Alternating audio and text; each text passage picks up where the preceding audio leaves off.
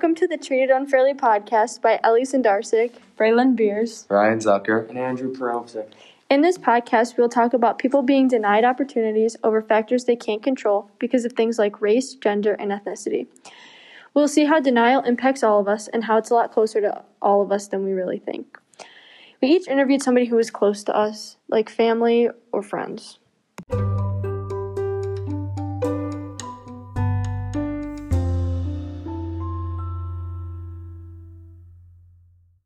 Hi, this is Ellie. I interviewed my mom about being a woman doctor and how this has impacted her in the workplace. Hi, this is Braylon. I interviewed my dad on his experience with redlining. In his particular experience, he was denied acceptance into the FBI because he was not a minority, and at the time they were only accepting minorities. This is Ryan Zucker, and I interviewed my brother Danny. In his experience, he was denied access to a diversity club at Ohio State University because of his race and not being a minority. Hi, this is Andrew, and my story is about my grandparents who are uh, deceased. So I interviewed my dad about the struggles that they had being immigrants from the country of Slovenia, coming over with a child who didn't know the language, as, lo- as well as them not knowing the language, and the struggles they faced in this process.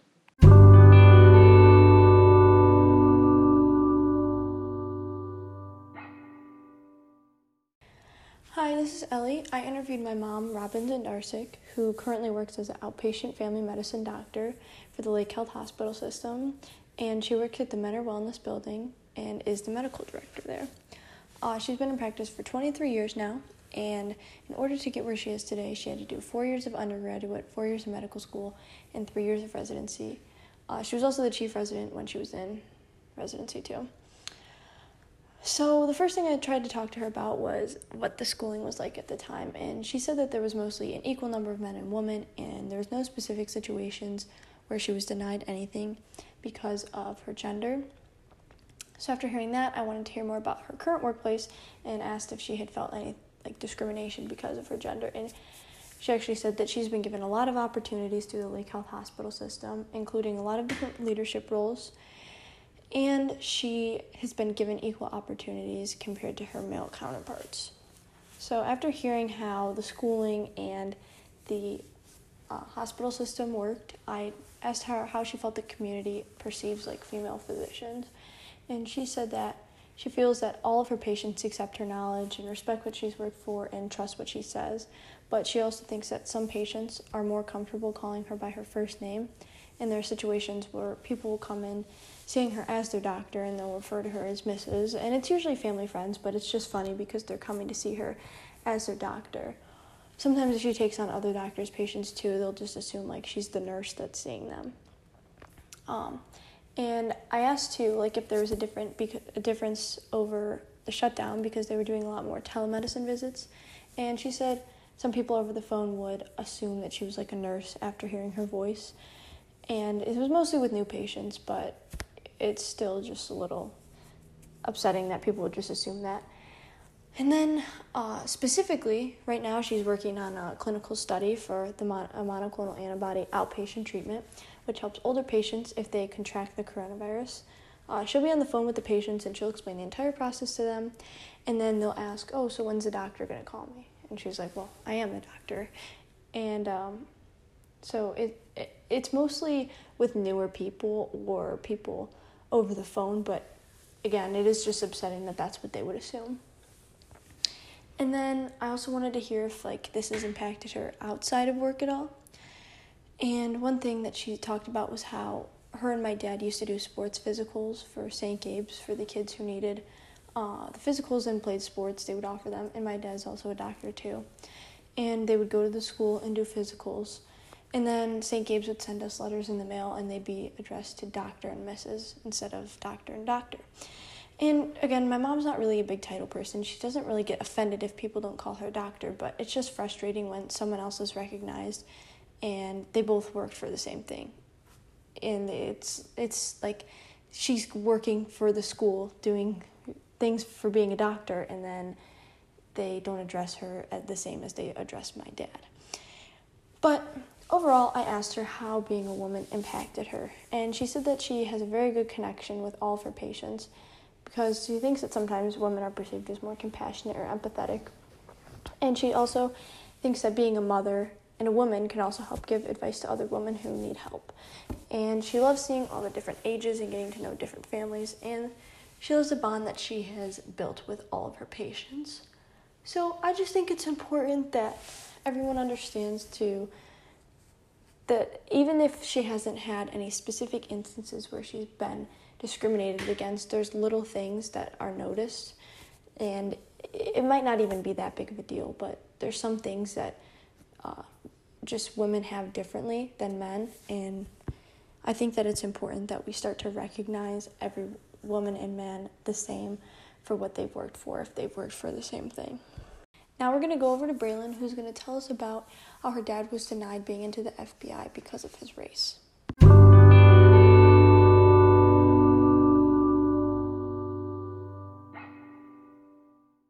Hi, this is Braylon, and I'm going to be talking about my interview with my dad, Wilson Beers, on his particular experience with redlining.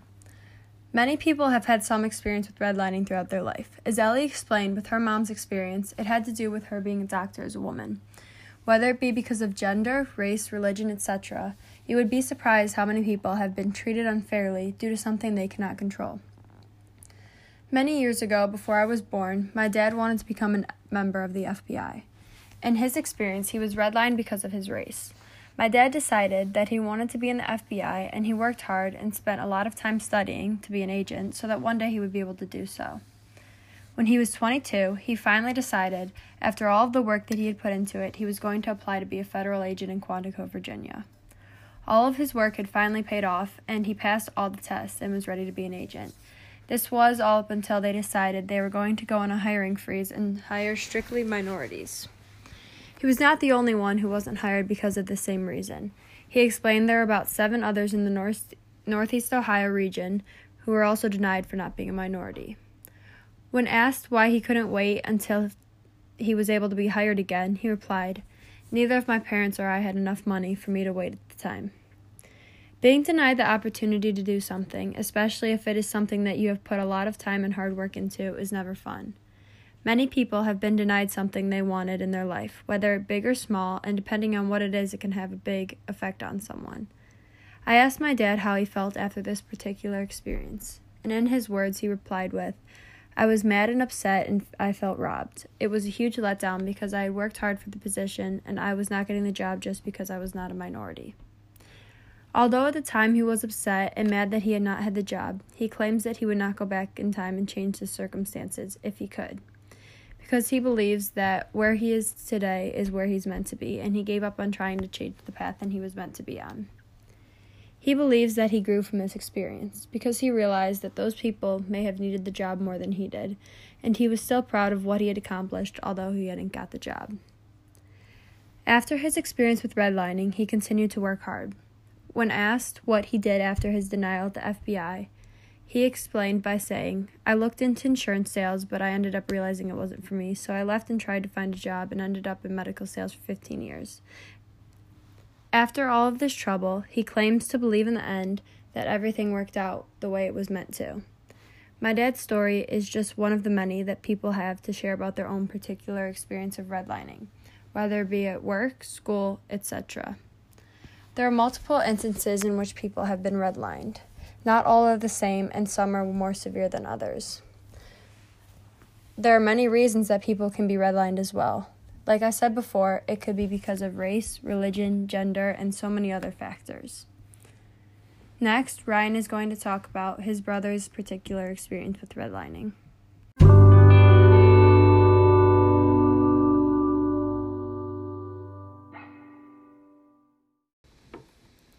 My story is about my brother Danny. Danny at this time was a rising freshman at Ohio State University and was 18 years old. Coming into the school year, he wanted to join the Diversity Club. He wanted to join this club in order to learn more about other races and ethnicities and to become a more well rounded person. But this opportunity ended up getting stripped away from him just because of the color of his skin.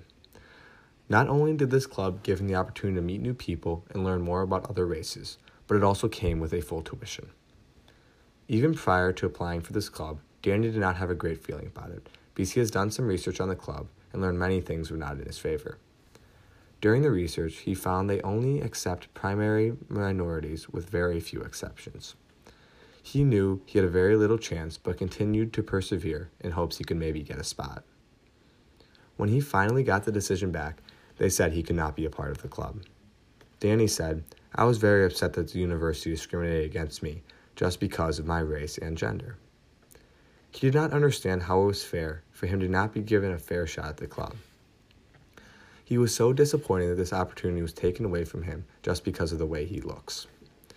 Danny knew there wasn't a great chance because the university shows tendency of the past to favor those who were not white males, but he still wanted to try because he knew he had a lot to gain and bring to this club. Most of his life, he was not around minorities and did not really know how they lived, so he really wanted to learn more and becoming more well rounded in this area. With acceptance in this club, he would have been able to learn so much more about minorities and their struggles, while also sharing some of his own experiences. This redlining experience changed him in so many ways because it made him infuriated at the university as well as confused, because if they truly valued the principle of diversity, they would have not excluded him from the group. Danny knew nothing he did would have changed the outcome.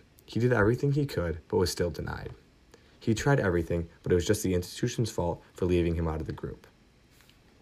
He was thinking of applying again to see if the results would change, but then he came to the conclusion that it would be a waste of both his time and theirs, because the university continues to deny entry to people who look very similar to him. But instead, they provide full rides to individuals who are less deserving of these spots.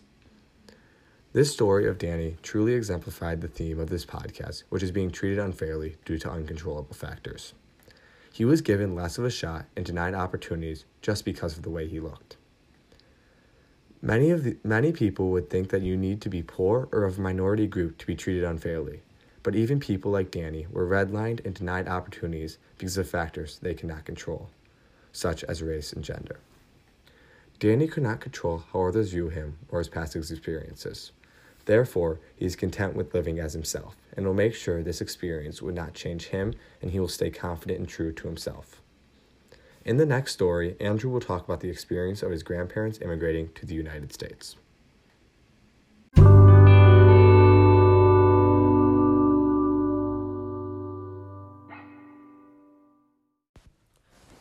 My story is about my grandparents in their incredible journey to America as immigrants in the 1950s. So, my story starts off in Slovenia, where my grandparents were happily married but had to flee to Vienna, Austria, due to the communist rule of Yugoslavia over Slovenia at the time. My my grandpa opened up his own kiosk selling uh, kitchenware like sifters and wooden spoons in downtown Vienna, and he was very successful at doing this. And after a few years of living in Vienna, they had a child who is my uncle, who is my dad's older brother.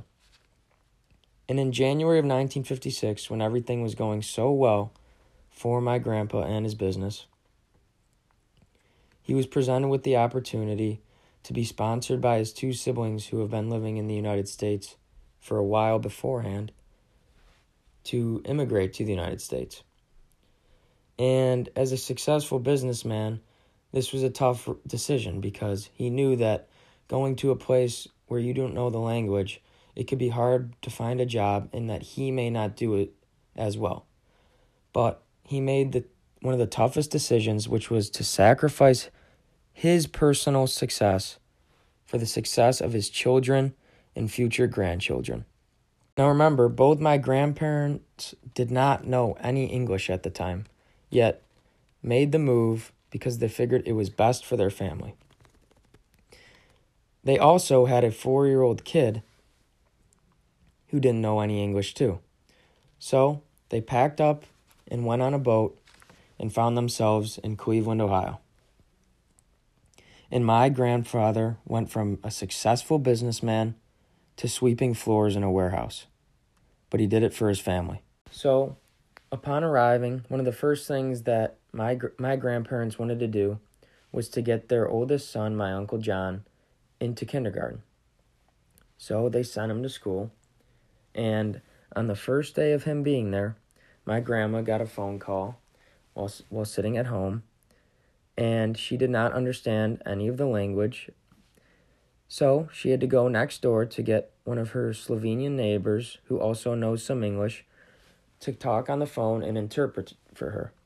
In this conversation with one of the nuns from my uncle's Catholic school went as follows. They opened up with, Your son doesn't know any English. And she said, Well, is he disrupting anything or anyone? And they said, No, but he doesn't understand anything. And she said to this, What do you think I sent him there for? I sent him there so he can learn the language and become successful in school. And that was the end of that. And sure enough, my uncle passed kindergarten on his first try and is now very successful along with all three of their children, including my dad. You see, my grandparents wanted a better life for their kids, and we're not going to let immigrant status or a language barrier get in the way of that when immigrating to the United States. They gave up a successful life in a land familiar to them for a new life that wasn't as successful in a land completely foreign to them where they knew basically nobody. And for that, I will be forever grateful because I know they did it for my dad, my uncle, my aunt, and me and all my cousins.